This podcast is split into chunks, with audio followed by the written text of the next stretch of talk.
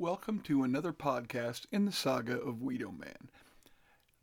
This week I'm going to go a little out of order because it kind of ties in with last week's episode, and it has to do with cars, but more specifically, cars and God. What do cars have to do with God? Well, I'll explain it to you. Not very long ago, Weedo Man sent me a picture of this tricked out Mustang that he found for $68,000. And I said, uh, "What's why are you sending me this picture?"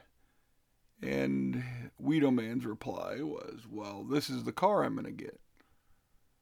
I innocently asked, "But Weedo Man, how are you going to get this car? You don't have a job, you don't have any money.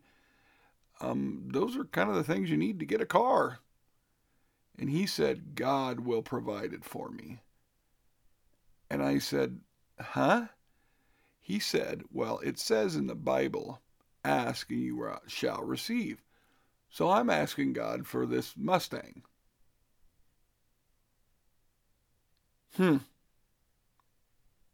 Not exactly sure that's the way this works. I'm no great theologian by any stretch, but I'm not sure that's the way that's supposed to work or that's what that saying means. Not only do I think God doesn't provide us with $68,000 Mustangs, He probably doesn't even supply us with 76 Pintos. It's up to us to buy them. Now, is there any problem with believing in God? Of course not. I believe in God. But you can't believe in God for what your purposes are. And that seems to be what it is. He believes in the Bible as long as it tells him what he wants it to tell him. He actually told me that you can go in the Bible and pick and choose what you want to believe, and if you don't think it applies to you, it shouldn't. For example, for example, the idea of ask and you shall receive. He thinks if you ask God for it, you will receive it. But he doesn't believe in an eye for an eye, even though he said that regarding other things, which we'll get to at a later date. But if it was an eye for an eye, he would not be in good shape because someone would have probably killed him by now. But it is what it is, and he is Weedo Man.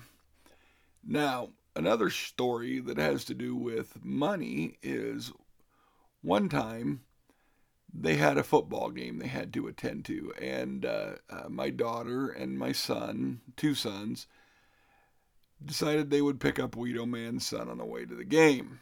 So they get there, and Weedo Man says, I don't have money to get into the game. Can I borrow money from you? So he wanted to borrow money from my 16 year old daughter. My daughter was dumbfounded and didn't know what to say, so she loaned him the money to get into the game. With him saying, Well, I'll pay you back when I get to the game, I just got to stop at the cash machine. Which made me and her wonder, Well, why don't you just stop at the cash machine before you go to the game?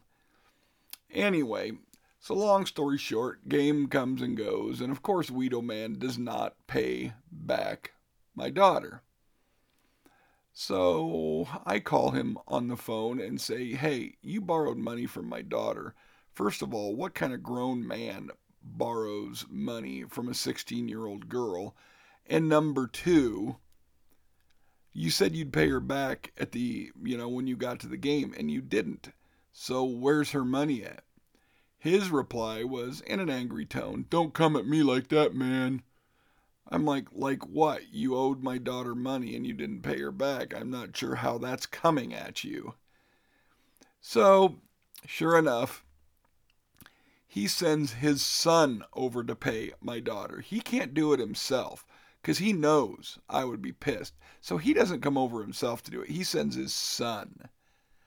Unbelievable there are just so many things I could tell you about him that are unreal, and it just goes on and on and on.